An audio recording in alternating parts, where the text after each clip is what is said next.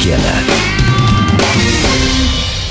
Гой, еси, добрые молодцы, это Гуру Кен, и мы начинаем Гуру Кен Шоу программу о самых любопытных новинках в рок-музыке. Сегодня мы пообщаемся с группами анимация, с группой Вельвет и услышим еще всяческие самые интересные новинки.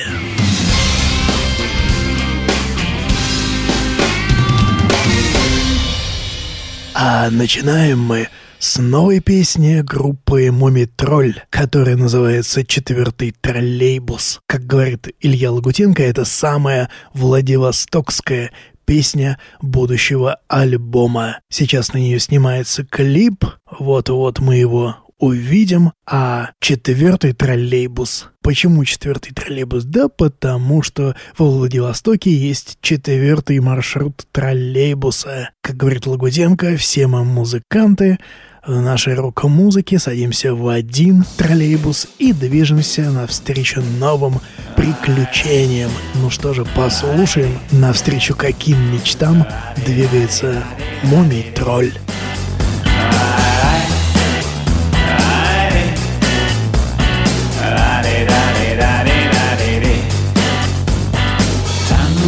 Растет дикая клубника, там, где растет дикий чеснок, там, где выходит из океана четвертый троллейбус на Владивосток.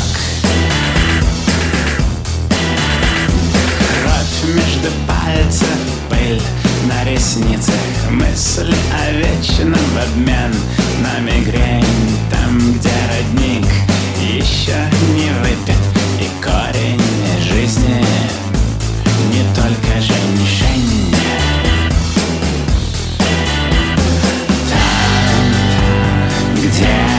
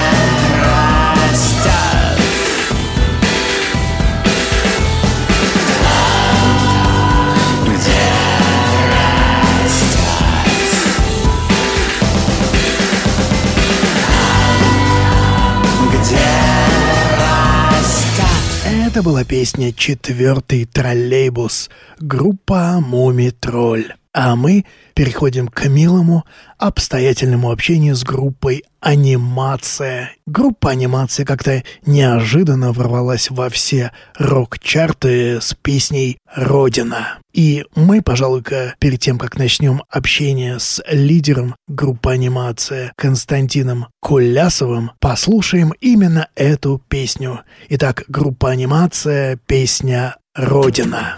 Я люблю свою родину, вроде бы.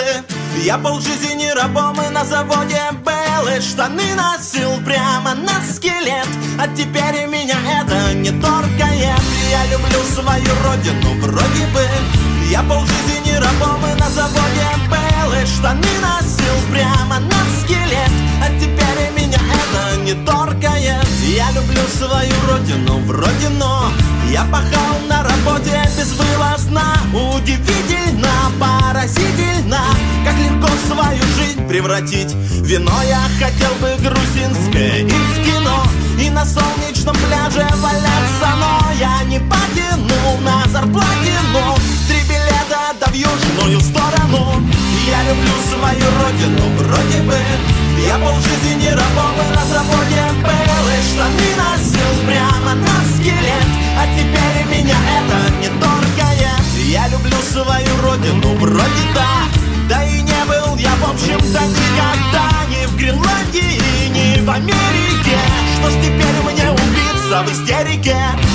знаю из фильма, что тоже врут.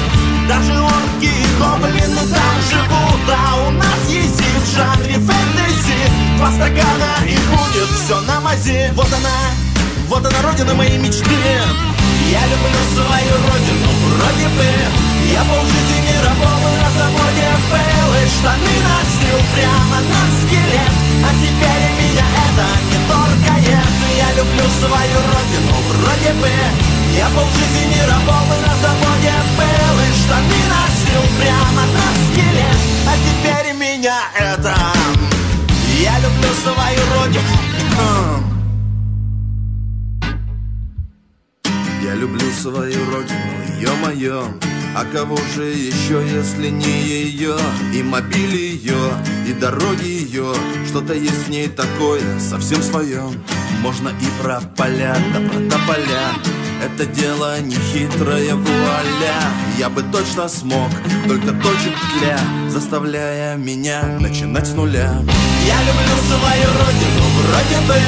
Я полжизни рабом и на заводе был И штаны носил прямо на скелет А теперь меня это не торкает Я люблю свою родину, вроде бы Я полжизни рабом и на заводе был И штаны носил прямо на скелет А теперь меня это Это был хит «Родина», благодаря которому группа анимации теперь известна всем. И сегодня мы общаемся с Константином Кулясовым. Общаемся мило, непринужденно, за чашечкой кофе в кафе.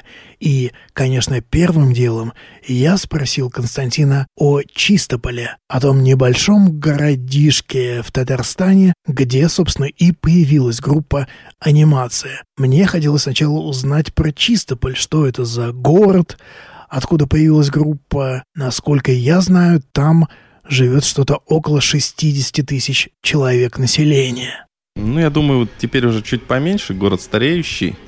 Тем более, что часовой завод там закрылся, который как раз и прославил в первую очередь этот город. А Московский часовой завод в годы войны был туда эвакуирован, а в город Чистополь, Республики Татарстан. Ну и, собственно говоря, прославлял нашу замечательную Россию, пока китайцы не завоевали этот рынок, и завод не закрылся. Вот и все. Вы не переживайте, в Москве тоже позакрывали все часовые заводы. Ну, это, похоже, теперь уже абсолютно нормальная тенденция на мировом рынке. Китайцы выживают очень многих производителей из нашей страны. Что происходит э, в Чистополе с э, рок-сценой? Сколько там групп? Я хочу понять просто, как анимация появилась, в какой среде? Когда мы начинали, это было... а, ну, летоисчисление группы идет с 2000 года, а вообще, вообще начинали мы где-то в середине 90-х, когда э, как раз э, а, конец эпохи, когда рок-н-ролл победил. И э, на тот момент групп было очень много. Фестивали устраивались, э, местных коллективов было порядка 20-25. Потом постепенно они уходили, уходили, распадались, и потом была новая волна уже где-то к м, концу десятых. Вот, и появилось еще несколько коллективов, очень, кстати, хороших. Вот, но, к сожалению, они тоже не вынесли быта, и сейчас мы опять там одни. Нива такая была благодатная, потому что те музыканты, которые уходили из э, других групп, они к нам так или иначе примыкали. Поэтому, если все коллективы вместе собрать, все, всех людей в наш коллектив собрать, которые когда-либо в нем играли, то можно сказать, что это такой полномасштабный оркестр. Ну, то есть, по сути, такая сборная Чистополя Да, по футболу. Да. по рок-н-роллу. А я слышал, что в городе есть музыкальная школа. Конечно, никто из ваших музыкантов ее не заканчивал. Ну, я учился в музыкальной школе, только не в Чистополе, потому что я все-таки человек а, пришлый, приезжий. Я родился в Северном Казахстане. А все наши музыканты, они, э, скажем так, музыкальную школу не заканчивали, но все-таки они не самоучки. Потому что, ну, есть у нас а, замечательные а, мужчины, а, фактически на дому, на коленках преподают э, для начинающих музыкантов абсолютно бесплатно. И, собственно говоря, вот оттуда все и произросли. То есть они даже не зарабатывают этим. Нет, не зарабатывают. Они просто из альтруистических соображений, чтобы рок-н-ролл жил в этой стране, готовят новое молодое поколение. А, то есть они готовят, это, скажем, э, именно рок-гитару, рок-барабаны, вот преподают вот это. Да, то есть, э, к сожалению, мало у нас а, именно бас-гитаристов настоящих, да, и фактически нет ударников, которые могли бы именно преподавать. А, поэтому бас-гитаристам, ударникам приходится по видеошколам всевозможным учиться. Гитаристы есть очень сильные, которые действительно преподают такую и классическую гитару, и рок-гитару. То есть это вообще, во- вообще здорово, что а, э, я могу назвать, наверное, человека, да, это Раис Сулейманов. Вот он жил и живет до сих пор в нашем городе и готовит вот с- наш молодую смену. Ну хорошо, вот у вас сборная Чистополя по рок-н-роллу. Как получилось так, что вы, насколько я понимаю, по старым песням, которые я нашел в интернете, у вас был такое э, направление такого рок-стеба, но не что-то типа уж прям ляписа, но такое более, я бы сказал, даже такой простонародный, такой пролетарский такой стеб. Как вы говорили, у вас группа состоит из пяти водителей «Газелей». Как получилось, вот в какой момент случился вот этот качественный переход от стеба уже к иронии? Все очень просто. Просто э, группа не стоит на месте, и люди не стоят на месте. Ну, мы все движемся, что-то делаем, что-то читаем, что-то смотрим, что-то видим, учимся записывать в конце концов. Потому что если а, обратиться к записям, там, грубо говоря, десятилетней давности, э, ну, мне не очень приятно их слушать. То есть я а, их э, переслушиваю по необходимости, когда меня просят. А, вот, и вообще не люблю назад возвращаться. Ну Вот, я думаю, что каждая следующая пластинка у любого коллектива, она становится все лучше и лучше, осмысленнее и осмысленнее, качественнее качественнее. Это относится и к музыке, и к текстам. И это вообще нормальная история, когда люди этим постоянно занимаются. Я лично для себя никакого перехода не почувствовал. Это просто нормальное движение вперед. Ну и все-таки, я так думаю, что все-таки это как-то связано с текстами, а тексты пишете вы. В основной своей массе тексты пишу я, но э, я же ничего не выдумываю, не высасываю из пальца. По сути, э, если покопаться в текстах, то и вообще в истории группы, то можно понять, что это не совсем тексты, это летопись. То есть это какие-то ярко пережитые моменты, которые зарифмованы и занесены на бумагу, записаны на пленку, ну и так далее. Никакой глубокой философии. Все из жизни. Поэтому чем больше мы переживаем, как говорят, художник должен быть голодным. Вот чем больше он переживает, тем, соответственно, ярче у него появляются песни. Я думаю, так.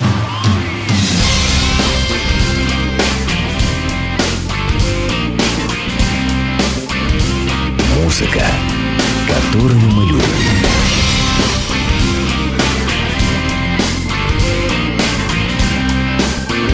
Реплика Гуру Кена. Гой, еси, добрые молодцы, это Гуру Кен. Мы общаемся с Константином Кулясовым, лидером группы «Анимация». А сейчас мы слушаем новую песню из нового альбома, который выйдет буквально на днях. Песня называется «Если война». Премьера песни.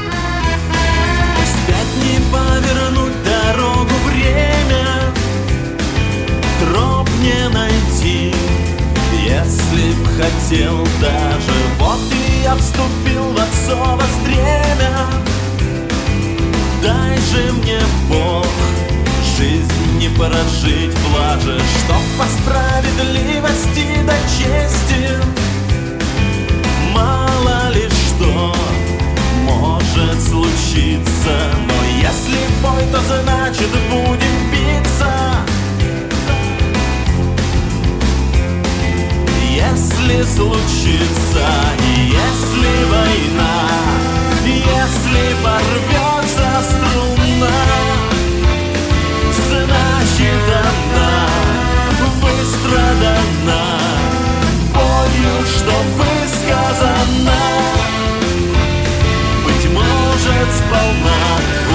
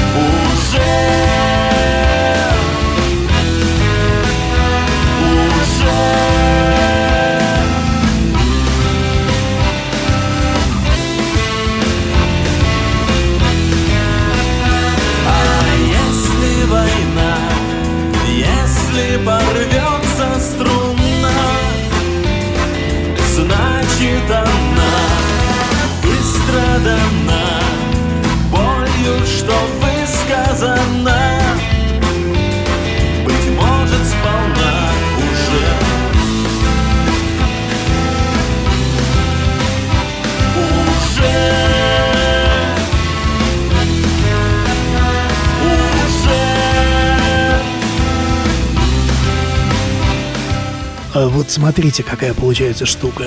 Мало того, что сам русский рок как бы вторичен по отношению к классическому року, скажем, американскому року 60-х, 70-х годов. Но ведь еще и волна нулевых и теперь уже десятых годов, она вторичная по отношению ко вторичному. То есть вторичность в квадрате. Любопытно, пытается ли как-то бороться с этим лидер группы анимация? Я всегда говорил о том, что если меня завтра пропрет на а, музыку там, условно, условно возьмем это в кавычки, там, российского уголовного шансона, я а, возьму и запишу какую-нибудь песню, и меня не будет нисколько это коробить. А если меня пропрет там сыграть а, в стиле группы Deep Purple, то я тоже это сделаю, и а, меня тоже коробить не будет. Дело в том, что это зависит от, именно от внутреннего состояния. Ведь на самом-то деле я должен э, констатировать факт, что в России появилось очень много хороших музыкантов.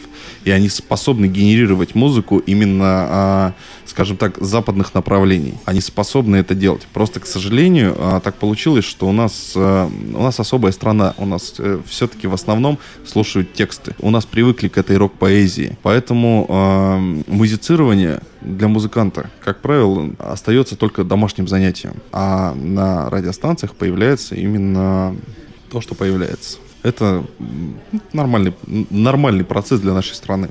Абсолютно. Я просто э, со стопроцентной уверенностью могу сказать, что если сейчас э, какой-то именитый коллектив э, возьмет и выпустит очень мощную пластинку с западным звучанием и с отсутствием текстов, она не пойдет вообще а, в народ, потому что, ну, не привыкли у нас музыку слушать. И тут я задал вопрос, который почти точно музыкантам анимации задавали уже тысячу раз. Но не задать его в таких случаях нельзя, когда имеешь дело с только недавно ставшей известной командой. Уж слишком любопытно. А именно, в какой момент музыканты ощутили вкус славы? В какой момент они очнулись и поняли, да, мы знамениты. На второй день, как я выложил песню «Родина» в интернете. По сути, а, никаких дополнительных механизмов не делалось. Она попала в социальные сети и начинал, начала расползаться в геометрической прогрессии.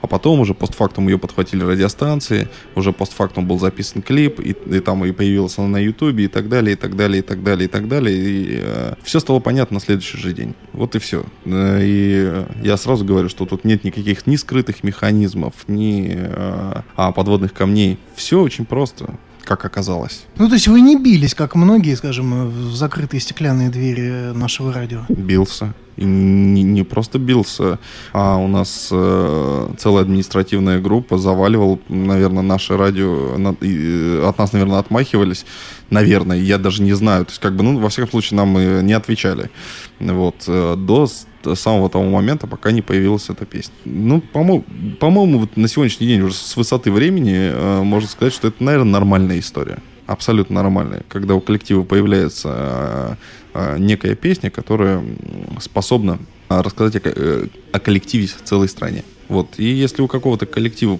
вспомним тот же самый Монгол Шудан, да, у них же есть замечательная песня на стихи Есенина «Москва». И, по сути, эта песня рассказала о этой группе, всей стране. И здесь все то же самое абсолютно. А вы как сами для себя объясняете популярность, вот эту взрывную популярность э, песни «Родина»? Ну, она ведь не в Москве популярна-то, она популярна замкадом. А, я не думаю, что москвичи до конца ее понимают. А, а замкадом все, э, ну, скажем так, 70% населения так и работает на заводах. И э, их э, задача состоит в том, чтобы выживать на 10 тысяч рублей в месяц. Ну вот, и естественно, что когда услышали рабочие люди эту песню, она им стала очень близка, и им стало, как вот у нас в России, тоскливо, под водочку, да, на кухне, со слезой на глазах. Ну, вот так вот. Хм. А вот это феномен. Ну, все-таки со стороны это виднее. Я тут солисту анимации полностью доверяю. И все-таки спросил я его, вы для себя делите публику на столичную и замкадовскую? Послушаем ответ Константина. Она разная. Люди вроде везде а, одинаковые, но она разная. То есть ви- видно даже, как а, какие люди приходят на концерты, условно говоря, в Тюмени, как они выглядят, да, какие у них глаза, какие приходят в Москве. В Москве все-таки это все а, более причесано. А в а, регионах а, там чувствуется такая, скажем так, желание внутренней свободы, что ли. Вот они, они приходят на концерт именно раскрепоститься. А в Москве они приходят вот так послушать спокойненько. Ну и раз зашла речь о концертах, самое время э, спросить у вас по датам, когда у вас выходит альбом, когда будет презентация в Москве и замкадом. Я боюсь ошибиться в датах. Я знаю, что где-то в середине апреля, по-моему, 18 числа должна выйти пластинка. Ну, наверное, это все-таки первая наша осознанная программа. А нельзя сказать, нельзя перечеркивать все, что было до этого. Но все-таки это был сам издат. И сейчас впервые выходит первая официальная пластинка на лейбле Navigator Records. А 22 мая в клубе 16 тонн мы презентуем эту новую программу. И я всех приглашаю посетить, посмотреть, послушать. Я думаю, будет хорошо. Вот, а замкадом, я думаю, мы эту историю оставим на осень, потому что все-таки наступает э, фестивальное лето, а это э, особое время, потому что летом очень хочется побеситься, пофестивалить. Я, и когда наступит клубный, клубный сезон, я думаю, это будет в конце сентября примерно, мы поедем и будем уже презентовать ту пластинку, на Руси матушки. А на каких фестивалях можно будет услышать анимацию? Не могу пока сказать, потому что все-таки список этих фестивалей не утвержден, и если я сейчас а, скажу какой-то фестиваль, где нас не будет, могу просто ввести в заблуждение однозначно. Вот, поэтому эм, лучше все-таки следить за нашим расписанием. Э, Это легко достаточно сделать и на сайте, и в социальных сетях. Поскольку новые группы принято всегда сравнивать со старыми, то я не мог не задать вопрос о том, кого Константин видит в качестве предтечи анимации. Продолжателем чьих традиций является Константин? Продолжателем, не знаю, домовенка Кузи. А, если честно, ну, нет тут никаких критериев. Все-таки это... Ну, мне кажется, что я сам по себе такой. А, ну, понятное дело, что не, не могли не оставить отпечаток все наши российские коллективы, все абсолютно без исключения, которые так или иначе попадались на слух.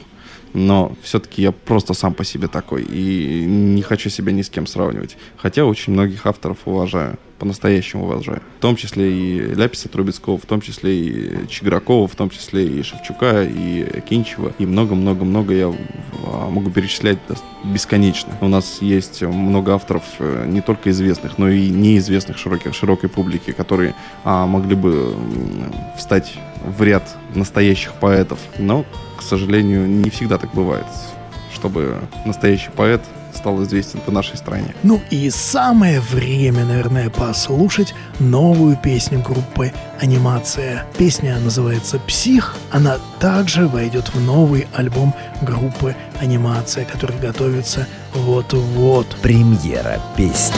Пенится, стелится сердцем Утром и размыты границы Щерится свет на страницах Я исчеркал вчера Все мои фразы до прозы Все. Мои песни до слезы Все. Мои мысли и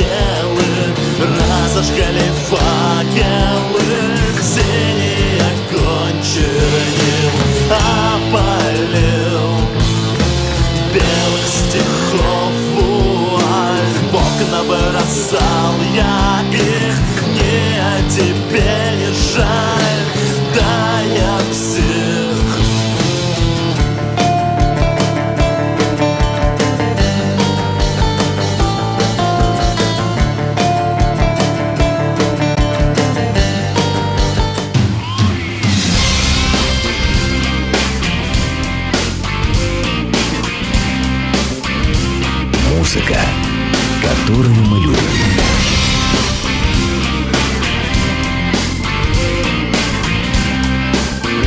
Реплика Гуру Кена.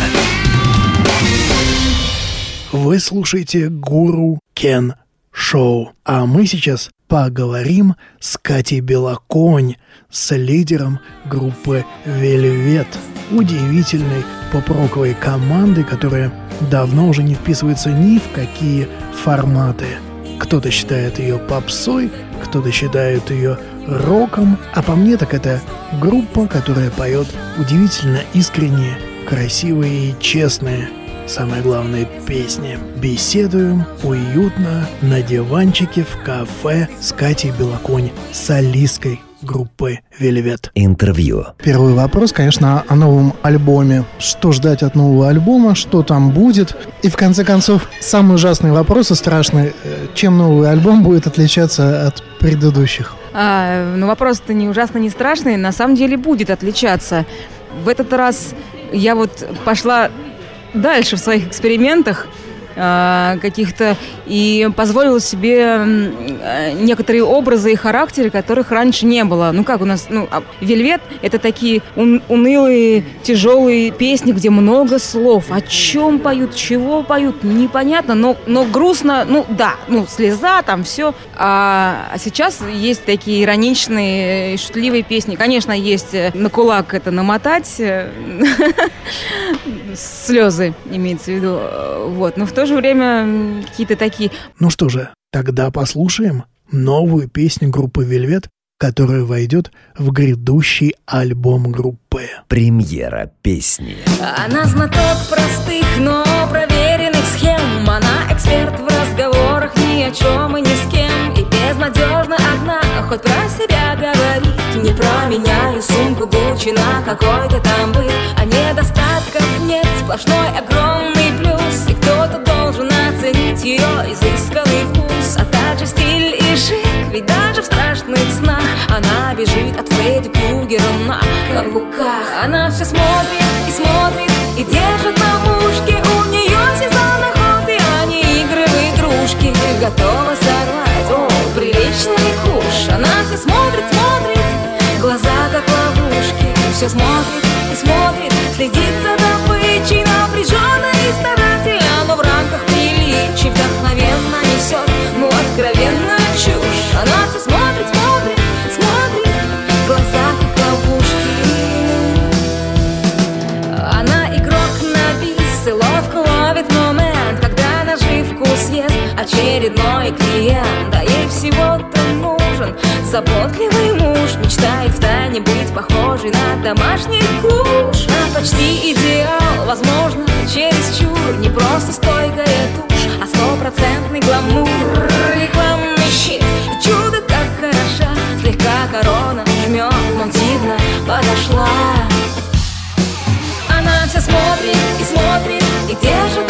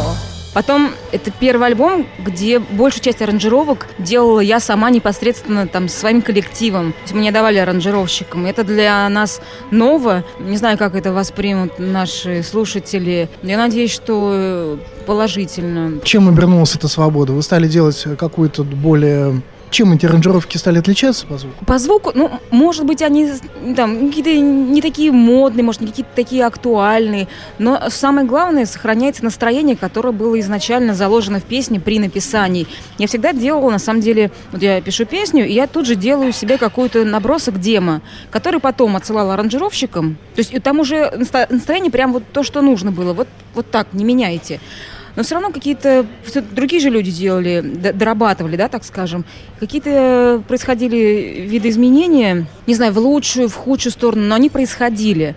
А мне сейчас вот хотелось сохранить именно первозданное такое вот, э, первозданную атмосферу. Пока вот то, что я слышу, все, все получается. Не знаю уж там плохо, хорошо это, когда отстоится, отлежится, мы уже оценим сами на трезвую голову, но сейчас я просто страшно кайфую от процесса и, э, ну, не знаю, прям прет очень. Я, я не, не досыпаю, не доедаю, вообще ничего не успеваю, но это такой кайф нереальный, и такой первый раз. Вот сейчас какой-то новый вельвет, может быть, более эмоциональный и, может быть, даже более разноплановый, потому что вот есть одна песня, допустим, «Я не хочу» называется, она только под э, гитару, причем под электрогитару, не под акустику такой, а под электро.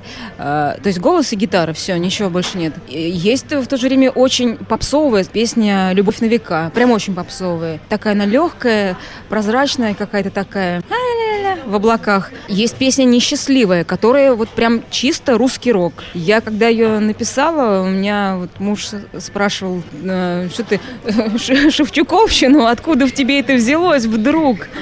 Ну, разные песни. И наша любимая «Капитан Арктика», там, где симфоническая прям дурь такая э, фигачит. С живыми струнными, да? Арктика нет. Вот Арктика, это мы записали еще два года назад, она в таком виде и осталась. Просто в этот альбом решили включить, поскольку нигде не, не выходила песня. А с живыми струнами как раз у нас любовь на века. То есть, если она попсовая, это не значит, что все на компьютере э, за- забито и сыграно. То есть э, там живой перкашен, естественно, гитары, бас, фортепиано там нет, и струнные, вот, да, живые струнные. Будут ли слышны когда-нибудь такие тяжеленькие, такие фузовые, прям совсем тяжелые гитары? На концертах я иногда это слышу, а в записях все так все приглушенно, так смягченно. Мне всегда этого очень хочется. Всегда хочется рубануть, ломануть, и чтобы прям «А!» вот такое вот стояло. Но у меня просто голос, особенно во время, ну, на записи, он достаточно, ну, как это, ну, не, ну, мягкий. Сам тембр просто. Если я начинаю передавливать, что-то перекрикивать, это просто уже некрасиво слушается. А на сведении, то есть гитары-то есть, но они, может быть, не так выведены явно на сведении, чтобы голос не перебивать, потому что он же в себе, в принципе, главную информационную нагрузку несет. Но я работаю над, над собой, над вокалом и над песнями. Может быть, э, концертное звучание к альбомному приблизим. Ну, это же обычно решается вопросом наличия э, звукорежиссера на концерте, который, собственно, и э, выводит, когда надо, голос куда надо. Я, ну, конечно, причем у нас звукорежиссер, звукоинженер, он же, который и пишет э, все, вот на студии Большакова, Денис Юровский, э, он же и пишет весь альбом, и сводит его сейчас, и на самых, ну, вот главных концертах, везде-то мы его не таскаем, конечно, но в Москве он будет, э, конечно, отстраивать звук у нас на концерте. Все равно студия и живой звук, все равно разные вещи, особенно когда девочка поет и много субтонов, субтоновых партий каких-то, ну, приходится какие-то балансы искать. Расскажите, что за история с э, разными версиями названия этого альбома? М, В том году, по-моему, продюсер первый предложил, а вот альбом 13, например, вот будет. Ну, Например, выпустим его, а вот как красиво, 13 год, 13 э, альбом 13. И Я такая, о, 13 песен сделаем, да, 13 песен сделаем. А тот момент было там 5 песен всего написано. Но я зацепилась как-то за это название, мне оно очень понравилось, и оно мне до сих пор нравится. Но наш э, лейбл выпускающий, Алексей Козин эм, и продюсер, они как бы посчитали это недостаточно, ну, не соответствующим, так сказать, э, общему имиджу, образу группы. И вообще сама цифра 13 э, слишком большую в себе, слишком большой негативный фон в себе несет. И, и несмотря на то, что мы не, суеверны, и для меня это ничего, кроме как и цифра такая интересная, такое совпадение вот этой вот и года, и количества песен, и м, числа, которое м, 13 апреля, когда мы презентуем этот, э, альбом, посчитали, что для других людей все-таки есть э, эмоциональная какая-то такая неприятная штука, Фредди Крюгеровская, я не знаю, ну, что надо от этого избавляться, нам уходить. Вот, и поэтому долго думали с названием. Буквально там дня четыре назад э, продюсера осенило назвать «Ближе нельзя», как показатель эм, того, что вот мы так настолько максимально э, открыты и искренни, что вот уже ну, дальше просто некуда. М- максимальный уровень открытости. Вы слушаете Гуру Кен Шоу. Мы с вами общались с Катей Белла Конь, солисткой группы Веливет. И самое время послушать еще одну новую песню Веливета, которая войдет в будущий альбом. Он уже совсем скоро. С вами был Гуру Кен. Я с вами прощаюсь. До новых встреч через неделю. Премьера песни. Несчастливая, невиновная, непростая, немногословная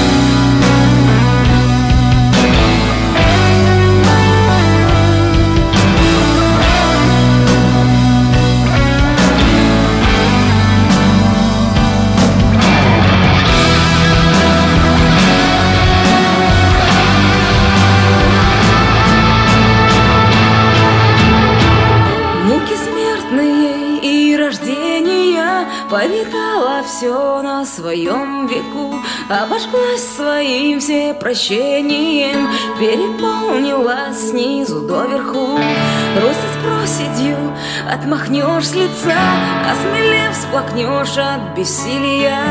Безмятежно верная до конца. Россия